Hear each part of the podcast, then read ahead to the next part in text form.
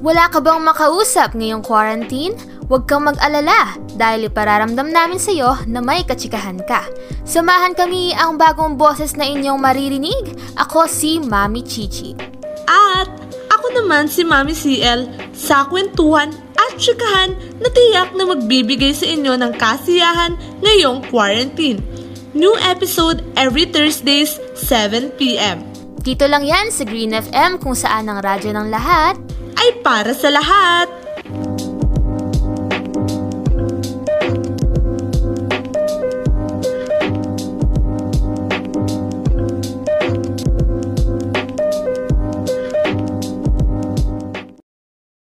Bored ka na ba at walang makausap ngayong quarantine? Halina't makichika ako ang inyong Mami Chichi, ang main vocalist, lead dancer na kinagigiliwan ng lahat at chak na masarap.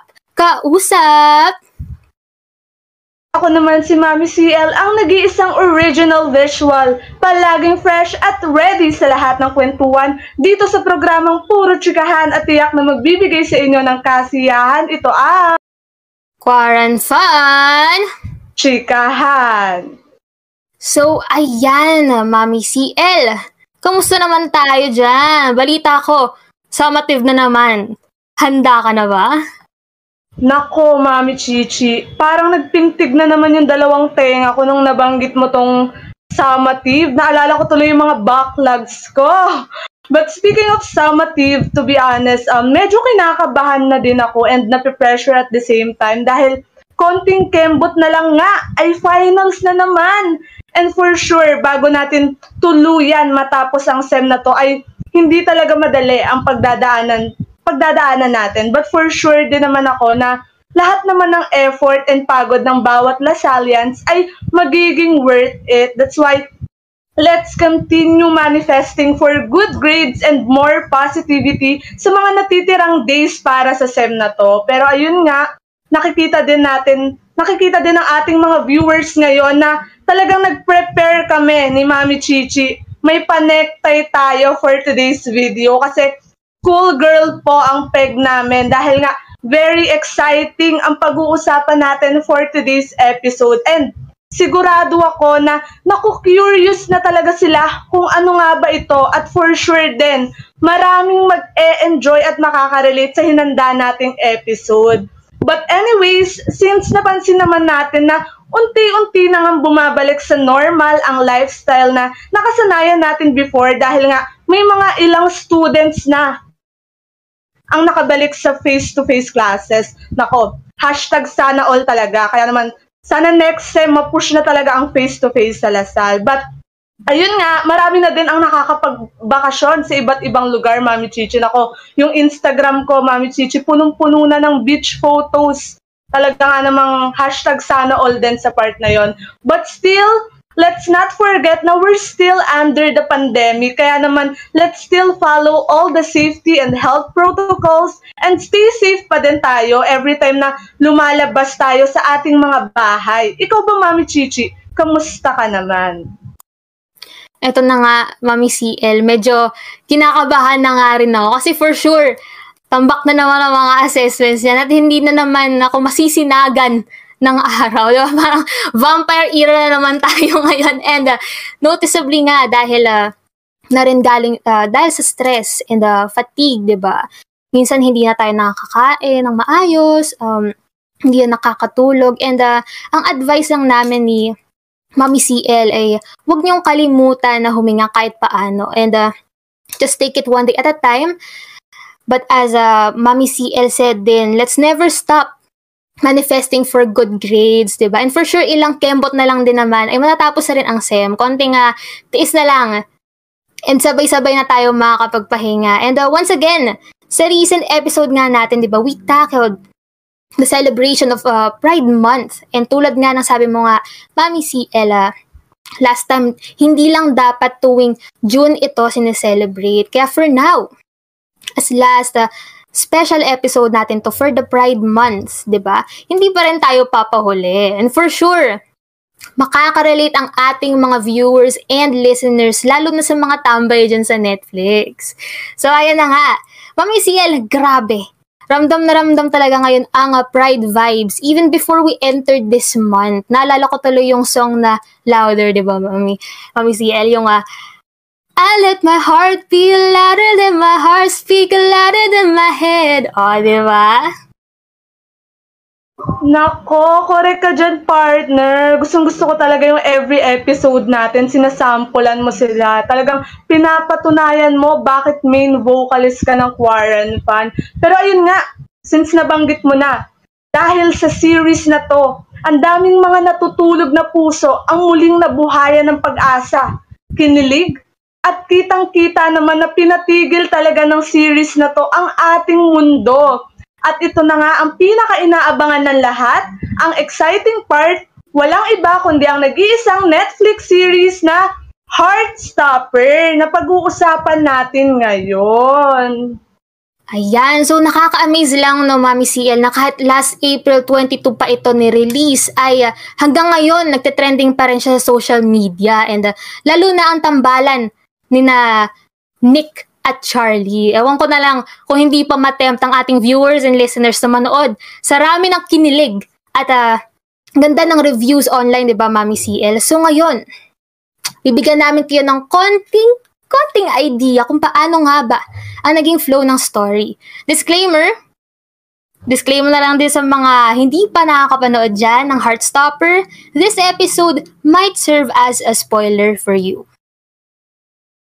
So ayun nga, just to give a little heads up about the flow of the story, just like what you said, Mami Chichi, I won't give too much information para iwas spoiler na lang din for our viewers and listeners na hindi pa nakakanood. Alam ko yung feeling ng frustration kapag may nakikita kang spoiler tapos hindi mo pa napapanood yung isang series. Pero eto nga, the series is called Heartstopper and it consists eight episodes, where it wherein it all started because Charlie likes Nick, who's actually a popular student and a rugby player on their school. And then their love story unfold nung maging mag-seat, mag-seatmate sila sa classroom. Nako, ayan.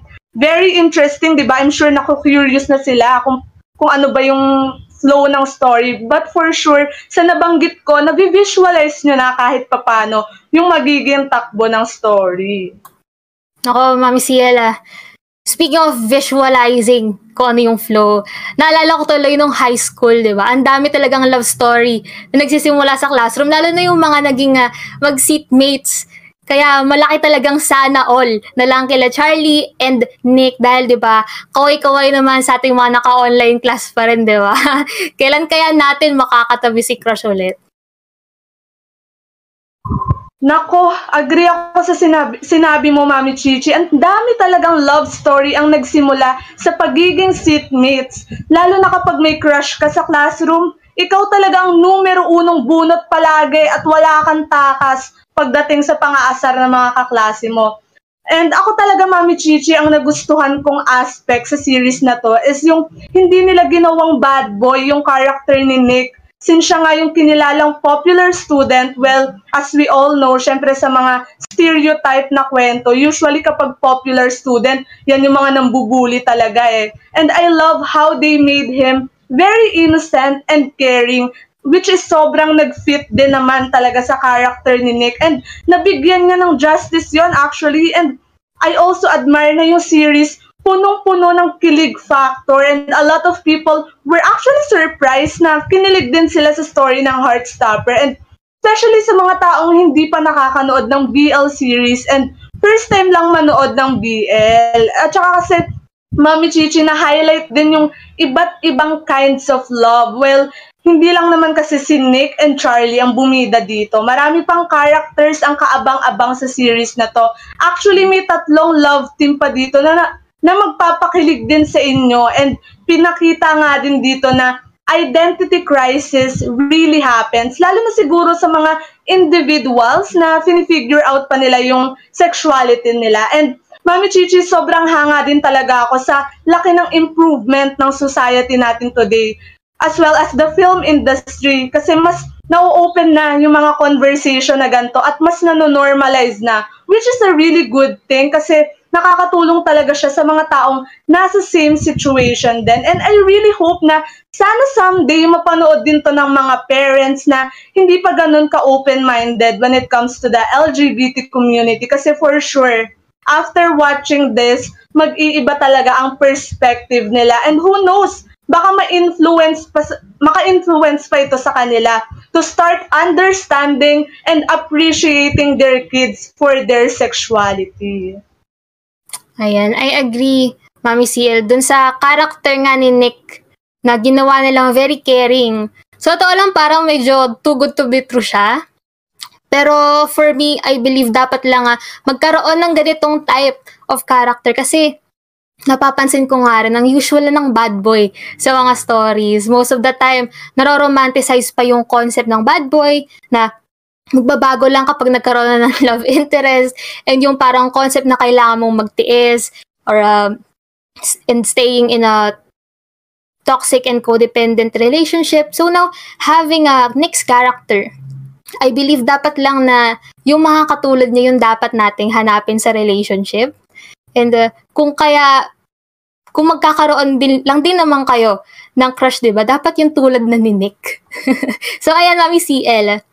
Iba talaga ang nagagawa ng love, di ba? Lalo na if you're uh, experiencing it in high school where uh, may chances talaga maging uh, messy at maging uh, confusing. And syempre, you're young and still navigating the world, diba? Nasa stage ka pa ng uh, exploration about your identity. And it's very important din na uh, pinakita sa Heartstopper ang value ng friendship and how your friends can uh, serve as a support system, lalo na to those who belong in the L G B T Q I A plus community. And of course, hands down din talaga sa cast dahil talagang may chemistry sila on screen. Kaya naman per episode ay ang hirap bitawan, Mami C L. I truly agree dun sa sinabi mo, Mami Chichi, about about sa most of the time, puro bad boy yung mga characters na napapansin natin. Actually, um, concerning din siya kasi sa sobrang gamit na gamit na nga yung ganyang concept, maraming girls ang napapaniwala talaga dyan. Tapos nagkakaroon din sila ng expectation na yung mga napapanood nila about sa bad boy concept is nangyayari talaga in real life. Kaya naman, ang laking tulong talaga at influence ng pagkakaroon ng character ni Nick. Kaya din siguro pumatok talaga sa audiences yung series na to. Kasi nga, bago sa kanila na makakita ng hindi toxic na character. Super light lang. Super light lang talaga kasi ng flow and character sa series na to. And yung mga audiences, hindi sila nakaramdam ng usual na gigil at inis while watching this. As in, puro good vibes lang talaga. At isa pa nga sa hinahangaan ko, Mami Chichi, is yung factor na ang ilan sa mga cast sa series na to ay part talaga ng L G B T Q I A plus community. Tulad na lang ng bida na si Joe Locke na gumanap bilang Charlie, wherein he stated in one of his interviews that he's openly gay. And si Yasmin Finney naman na gumanap bilang Elle ay part talaga ng transgender community in real life. Which is nakakatuwa, Mami Chichi, kasi yung character niya sa series ay trans din talaga. Kaya naman, sobrang natural talaga nung acting skills na pinakita nila. And they were able to portray the emotions of the characters in this series very well. Kaya naman talagang na-capture nila agad yung attention ng mga viewers. Yun nga, Mami Chichi. Tungkol ulit sa bad boy, ang hirap nga naman talaga na parang tumatak na yung bad boy turn good boy or kahit yung mga bad boy sa iba pero good boy pag sa'yo lang. And may potential kasi yun na maging uh, ideal type of love interest dahil yun yung hinahabol-habol sa mga palabas. And uh, meron pa ngang quote na pag ang bad boy ang nagmahal, pati asin lalanggamin. Ni Jaden Lopez sa The Four Bad Boys and Bina Story sa Wattpad. But tulad nga na sabi mo, Mami C L, bihira siyang mangyari sa totoong buhay.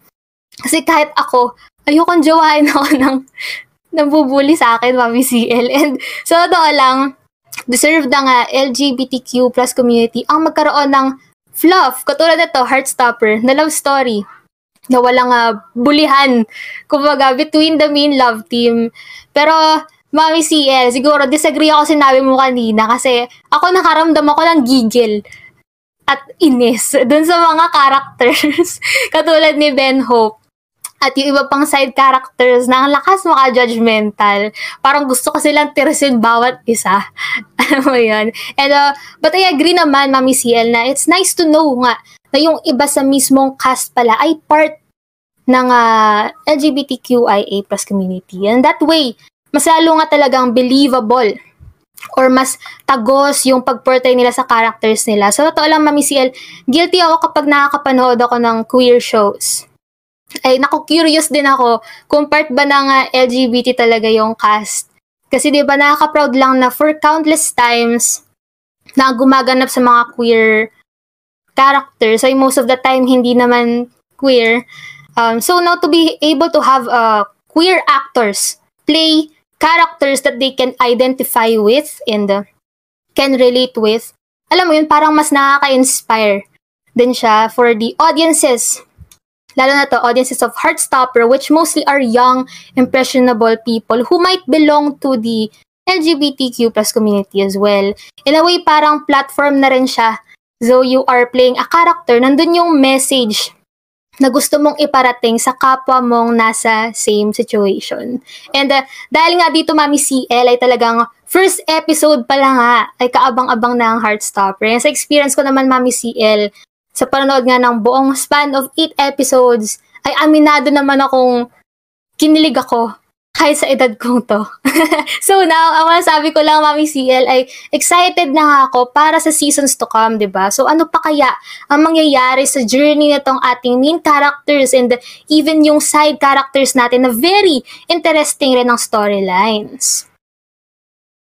Nako, Mami Chichi, buti pinaalala mo sa akin yung nakakainis na character kasi tingnan mo, sa sobrang nakakakilig ng kwento ni Nick at Charlie, talagang nawala na sa isip ko na may character ngang nakakagigil dun sa series. Pero ayun, agree din ako sa lahat ng sinabi mo, Mami Chichi. And isa nga din ako sa mga abangers for the next seasons. And I can't wait na kiligin ulit kila Nick and Charlie. And aside from the kilig moments na na-showcase sa series na to, I just wanna point out din na nagustuhan ko na pinakita nila yung vulnerable side ni Charlie, especially when he was having a hard time dealing with his secret relationship sa naunang guy, which is yun nga, yung nakakainis. And also, yung vulnerable side din naman ni Nick, napakita din sa series na to. Ito yung moment na nako-confuse siya with his identity and yung moment na na-realize niya na din na bisexual siya.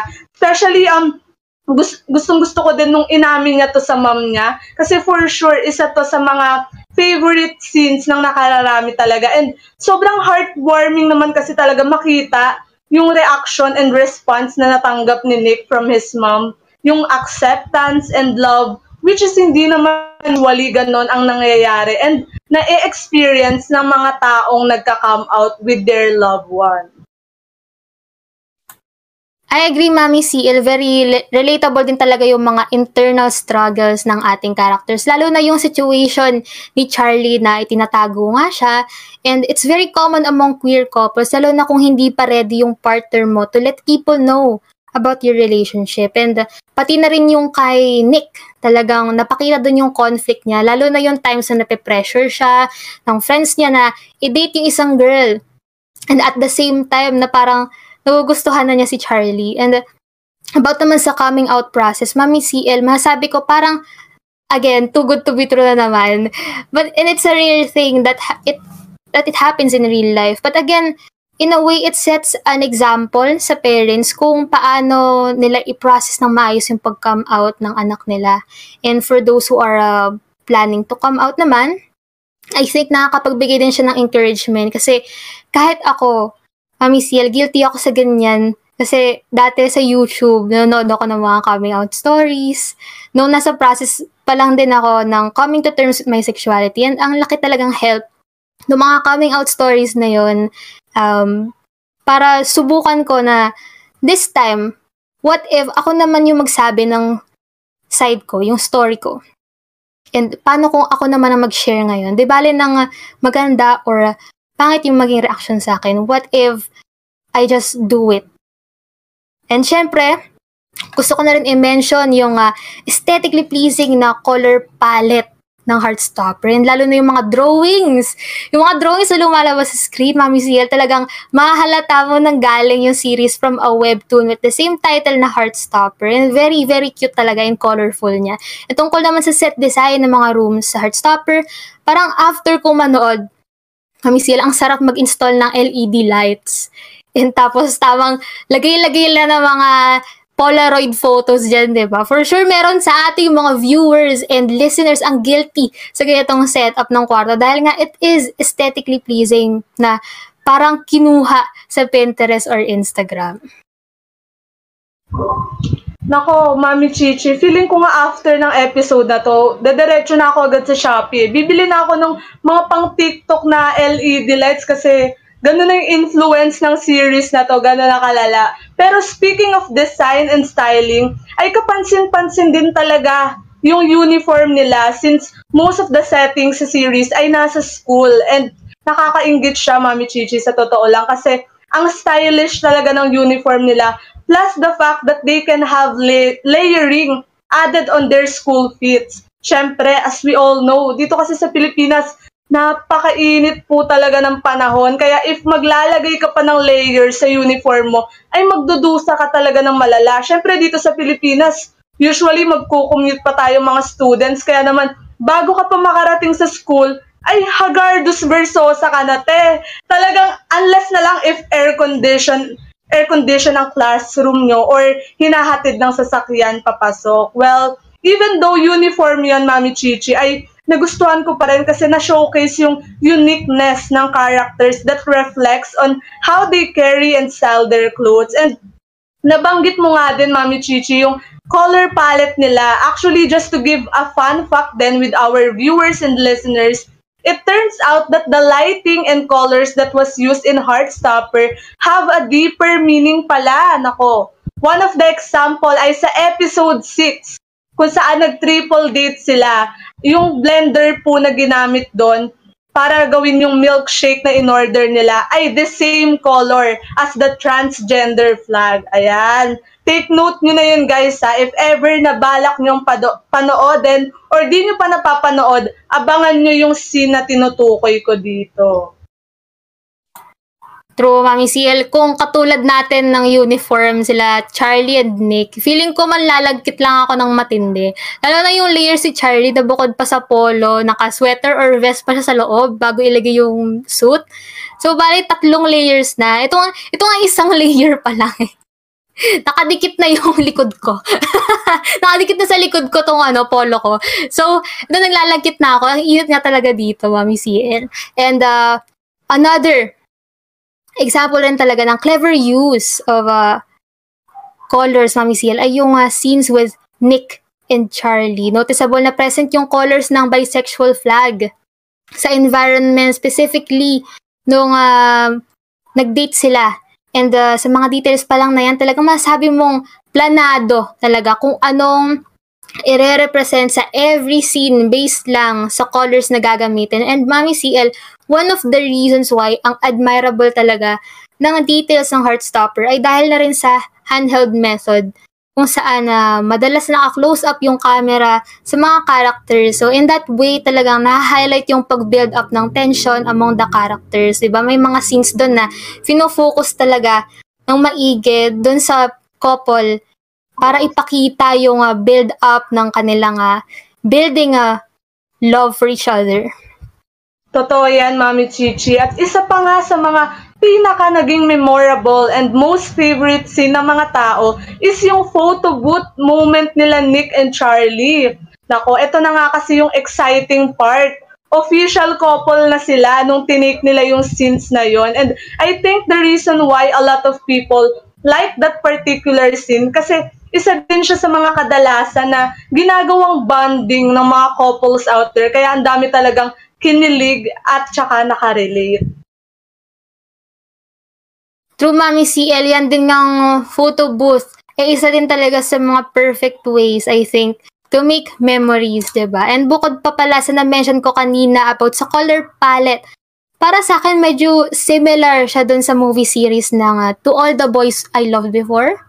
na isa rin galing sa Netflix, and uh, notable din sa All The Boys yung uh, ganda ng soundtrack nila, which again is present dito sa Heartstopper. For me, Mami Ciel, ang ganda ng selection ng songs for every scene dito sa Heartstopper. And uh, so, totoo lang, most of them ay kasali na talaga sa playlists ko bago ko pa man napanood tong uh, Heartstopper. So, isa rin talaga sa nakapagpahook sa akin sa panonood ay yung excitement ko sa next song na magpe-play. Para sa akin, kasi Mami C L, um, napakahalagang factor din talaga yung sounds sa pag-determine kung uh, engaging or maganda ba yung isang show. Kasi marami ring palabas na minsan hindi masyadong akma yung pasok ng music or hindi bagay sa scene na nakadisplay sa screen. So, I commend Heartstopper kasi though marami silang songs na ginamit, hindi siya excessive, and some of the songs are actually from L G B T Q I A plus artists tulad ni Chloe Moriondo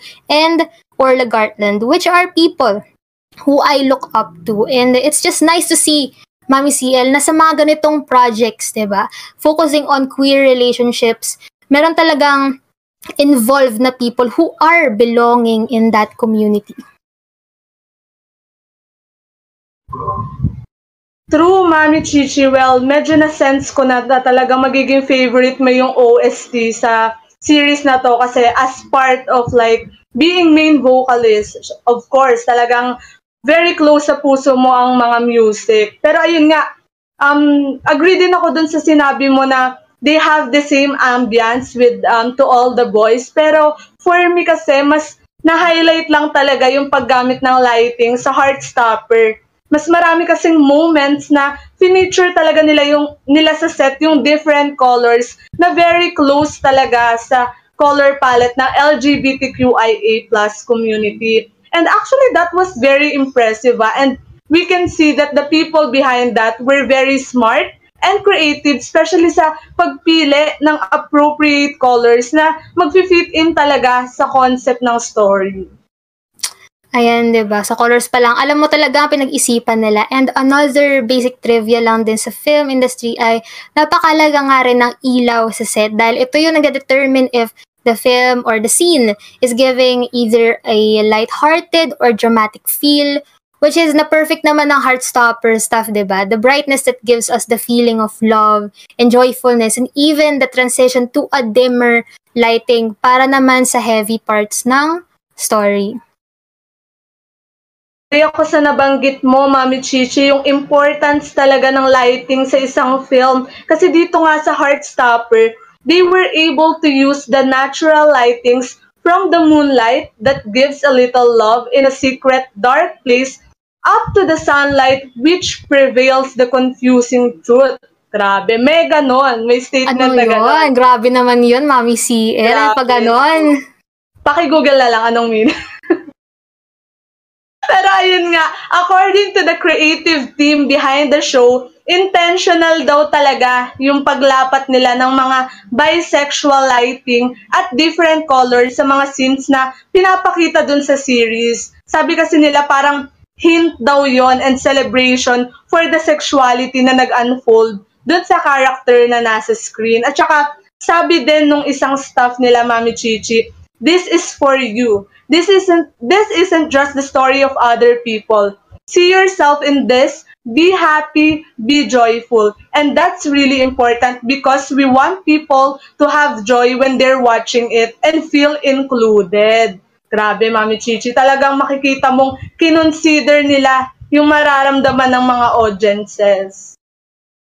Siyempre naman, important talagang i-prioritize kung para kanino ba talaga tong story na to and yung message na gusto nang iparating. At bukod pa dyan, Mami C L, katulad nga ng na-mention ko kanina, uulitin ko, andyan ang soundtrack ng Heartstopper, isa nga sa mga songs na napabalikwas ako nung napak- napakinggan ko, ay yung Don't Delete the Kisses ni Wolf Alice, na ginamit sa scene, na iconic scene, kung saan pinagtanggol ni Nick si Charlie mula sa karakter, yung, yung nakakainis, si Ben.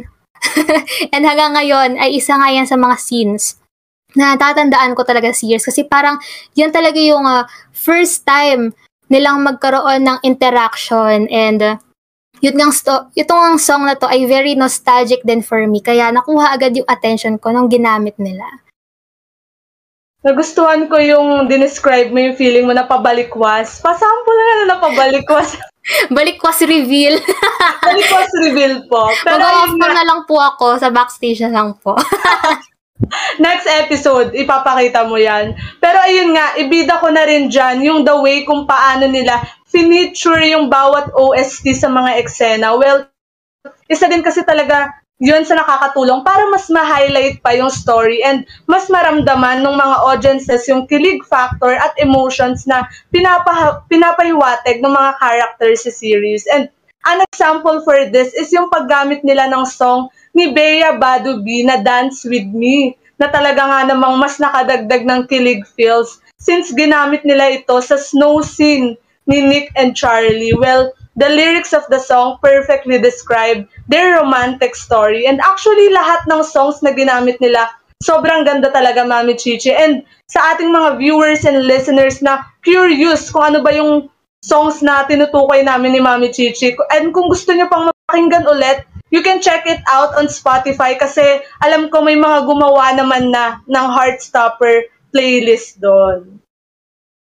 So, yan nga, Mami C L. Para sa ating viewers and listeners, after siguro na itong uh, episode natin ng QuaranFun, you can check out yung uh, Heartstopper playlist sa Spotify. And speaking of awards naman ngayon, ay nangalap tayo ng articles na related sa Heartstopper. At isa nga dito, ang article ni Miss Katya Hetter ng C N N na ang sabi niya ay, Heartstopper is a queer teen love story I didn't know I need. And talaga nga namang, and talaga nga namang hindi mo akalain na kahit sino ang manood nito ay mapapatigil ka na lang talaga while Nick and Charlie are exploring their story. Ako nilabas na statement ng Rappler ay Heartstopper depicts queer joy, why that can bring out complicated feelings for L G B T. And this statement is a proof na napaka-effective ng ginawa nilang kumuha ng L G B T people as a consultant para mas maging relatable ang storyline. Dahil nga dyan ay nag-trending ang series na ito and last May twentieth nga ay naglabas na agad sila ng announcement na they will release not just one but two upcoming seasons agad-agad, diba? Talagang binibless na tayo agad ng content, masyado ng Netflix, Mami C L. Nako, totoo yan, Mami Chichi. Nung sinabi nga yun, talagang sobrang na-excite na din ako. Gusto ko parang next month ilabas na nila kasi na-excite na. Ganun na ako ka-excited sa next season ng Heartstopper. Pero ayun nga, papunta na talaga tayo. Ito na yung pinaka-exciting part. Kanina exciting part lang. Ito yung pinaka-exciting part. Pero dito muna tayo sa exciting part ng ating podcast, which is yung signature na ata ng ating mga writers, ang maghagilap ng audience review. Pero this time, ay sa Twitter sila nakahanap. And speaking of, may pasabog daw. Balita ko may pasabog daw from our Green F M members. Ayan na nga, unahin ko na ang review ni Alina at Justin Pobia. At binigyan niya ng ten out of ten rating ang Heartstopper dahil sa casting. And sabi niya, this is the healthy representation we all need. Talagang naging effective ang naging casting for this series, no, Mami C L? Nako, halos parehas sila ni at Anna Upski dahil binigyan niya rin ito ng ten out of ten dahil din daw sa cast. Plus the roller, co- roller coaster effect that makes her cry and laugh at the same time. Ayan, so meron naman tayong isang short review from Fenny Peraki, simply saying the show was amazing with a rating of ten out of ten. Puro ten out of ten, Mami C L, no? Grabe naman. Hindi ko naman kasi sila masisisi. Gano'n naman kasi talaga kaganda yung series. Pero ayun nga, kung may short, ay meron din naman syempreng long na galing naman kay at Raccoon Lord. Pero syempre, papaikliin na lang natin yung sinabi niya, summarization ng sinabi niya. Um, he said na he was underwhelmed dun sa series. Siguro kasi factor dun is nabasa niya na yung books years ago. Another thing din siguro ay he's not into teenage love since nasabi niya rin na hindi niya na-experience yon. Iba talaga ang impact din ng personal experience siguro to appreciate a story, Mami C L. Ako, totoo yan, Mami Chichi. Pero eto na nga tayo sa pinaka-exciting part dahil humingi din ng ating writers from our Green F M family ng message nila para sa Heartstopper ng kanilang buhay, and uumpisahan ko na. Itago na lang daw natin siya sa pangalang D J Mahal. Grabe. Sana all mahal ah. Nakakaloka tong screen name na ginamit niya. Pero ito nga ang sabi niya.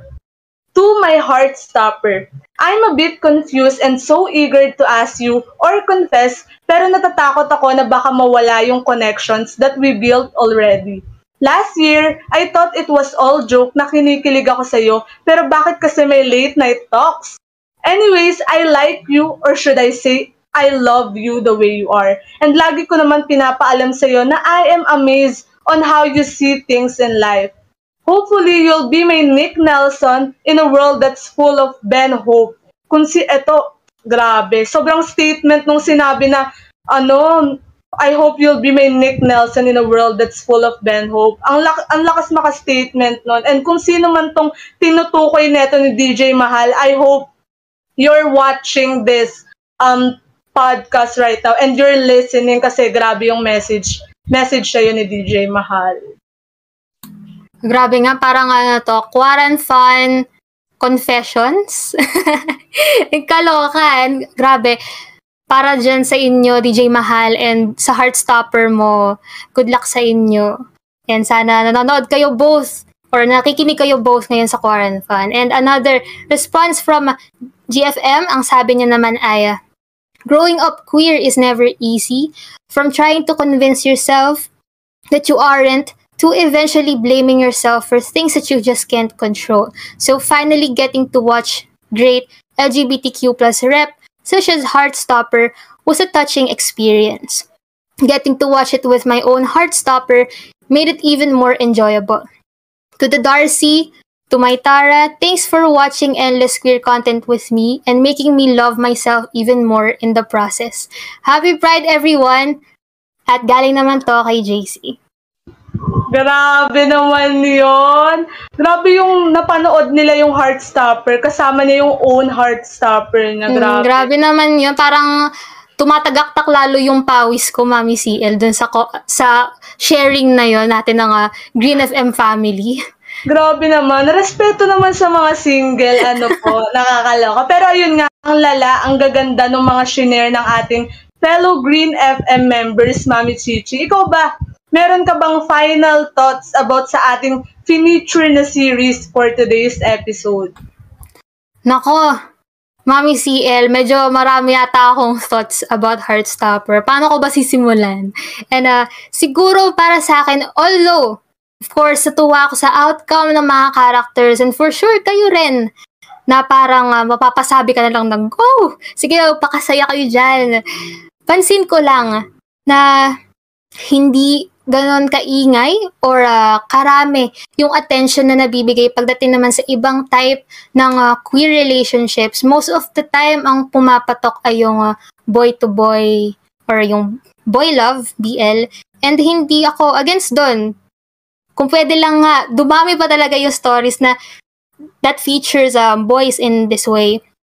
However, Mami C L, uh, nakukulangan lang siguro ako sa stories na may enough representation ng iba pang members of the L G B T Q plus community. So, masasabi mo may character nga na trans, may character na lesbian, doon sa Heartstopper, bihira mo silang makita bilang lead character mismo. And uh, siguro ang wish ko lang, uh, Mami C L, ay yung pantay na level of enthusiasm. Kapag hindi naman boy love yung focus ng story, diba? So, sinabi mo nga na may dalawa pang love teams bukod pa sa love team ni Charlie at Nick, which are Tao and Elle, saka si Tara and Darcy. So, ayun, hopefully, sa coming seasons, magkaroon pa sila ng screen time and that people give them the same amount of appreciation. And pagdating naman sa coming out na plot ng Heartstopper, Mami C L, yung parang hala, hindi ata ako straight stage ni Nick. I think minsan as someone who's into girls, um, medyo parang lalo lang nagsistigmatize or lalo lang nakoconsider na kakaiba yung members ng L G B T Q I A plus community. Opinion ko lang to.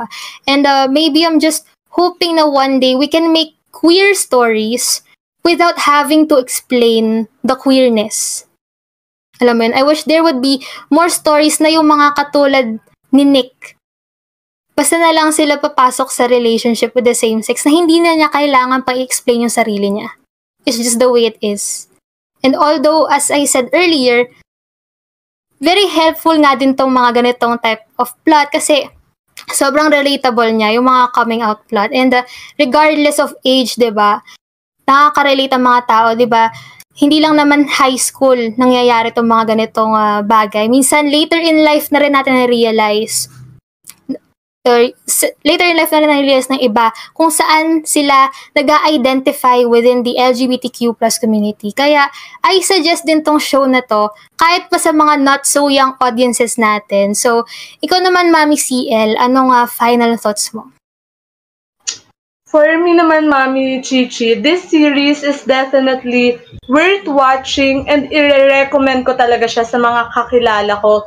And to be honest kasi, Mami Chichi, matagal na akong fan ng mga ro- rom-com series and movies na usually girl and boy talaga yung main lead. And basta sabi ko na, iba pala talaga yung atake ng kilig factor kapag ang love story, mga ang mga feature is um, galing sa L G B T Q community. And I'm not even kidding ha, pero Heartstopper, Heartstopper actually made me believe in love again. I mean, like, after ko panoorin yung series na to, napasabi na lang ako ng sana all may Nick sa buhay nila. And bigla din pumasok sa isip ko yung genuine and pure love na nag-i-exist pa din pala talaga siya. You just have to, you just need to have the right person para ma-experience yung ganong klaseng love. And may mga ilan, may mga ilan din sa atin na sunerte kasi maaga nilang nahanap yung right person at sa mga hindi pa natatagpuan yon. Don't worry guys, kasi darating din yung para sa, para sa atin in the most unexpected time. At saka Mami Chichi, dahil din sa series na to, mas lalo ko talagang na-miss ang face-to-face ha. Nakakamiss magpaganda at magpa-cute sa hallway. Especially if may inaabangan ka talaga. Kaya sana talaga ma-push na yung face-to-face classes next time. And actually, agree din ako dun sa nabanggit mo na hindi masyado na-highlight yung na-highlight ng story yung other love teams. But since may confirmed next seasons na nga, for sure ang dami din nakaabang sa mga magiging flow ng story, especially they ended season one na official couple na si Nick and Charlie. Talagang nilulook forward na yan, na, na yan ng mga tao kung paano ba magna-navigate yung story ng dalawa and yung other characters pa. And abangan din natin kung may, kung may bago bang characters na madadagdag pa to give the story a plot twist. I agree, Mami C L. Iba talaga yung kilig kapag uh, L G B T Q na mga love story. And uh, relate din talaga ako sa mga pakyut-pakyut na yan sa hallway. Kasi dati madalas akong kumakanta-kanta rin sa hallway. Tapos naalala ko yung crush ko. Sumilip galing classroom nila. Tapos kumaway siya sa akin. Tapos grabing kilig ko, parang rom-com level. And ako, guilty naman ako na hindi ako masyadong mahilig sa school. Kaya yung mga ganong bagay for me, isa sa mga factor na parang patuloy akong pumapasok at ginaganahang pumasok ng school.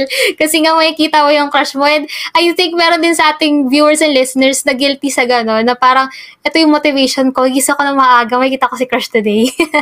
And uh, dahil nga na-mention mo yung upcoming seasons, for sure, hindi lang tayo yung excited, Mami C L, pati na rin yung mga ating uh, mga viewers and listeners for this episode. And uh, sa inyo na hindi pa nga nahahanap yung Heartstopper nila, tulad nga ni Mami C L, tulad nga sinabi ni Mami C L, don't worry, darating din yan. Di ba minsan kung kailan naman hindi mo siya ine-expect, eh dun pa siya dadating. So para sa mga Heartstoppers dyan, nasa na kayo, punta na kayo dito.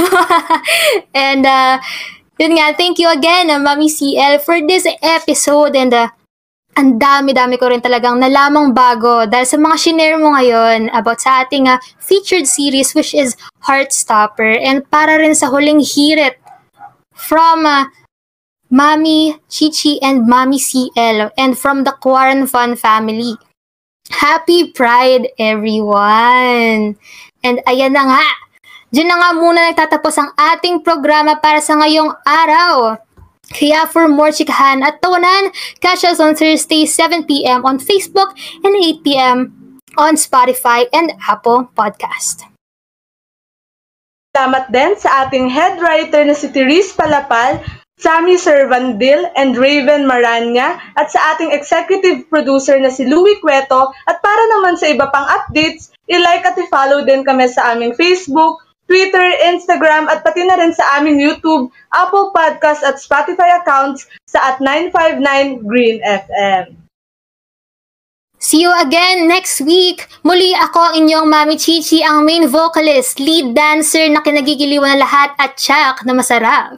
Kausap!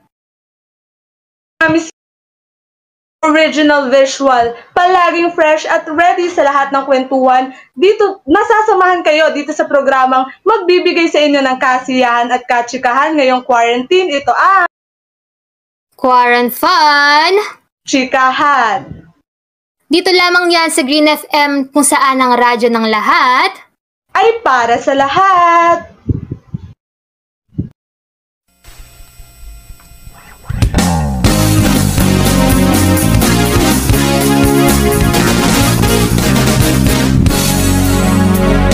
Mabilisang tapat at tiyak, doon ang buhay na nakakaiyak. Lahat yan meron dito, nine five nine, pakinggan ninyo. Tune in sa Green F M, pagpakinggan ay M O B M. Naka-on air all you can, live Jesus in our hearts, amen.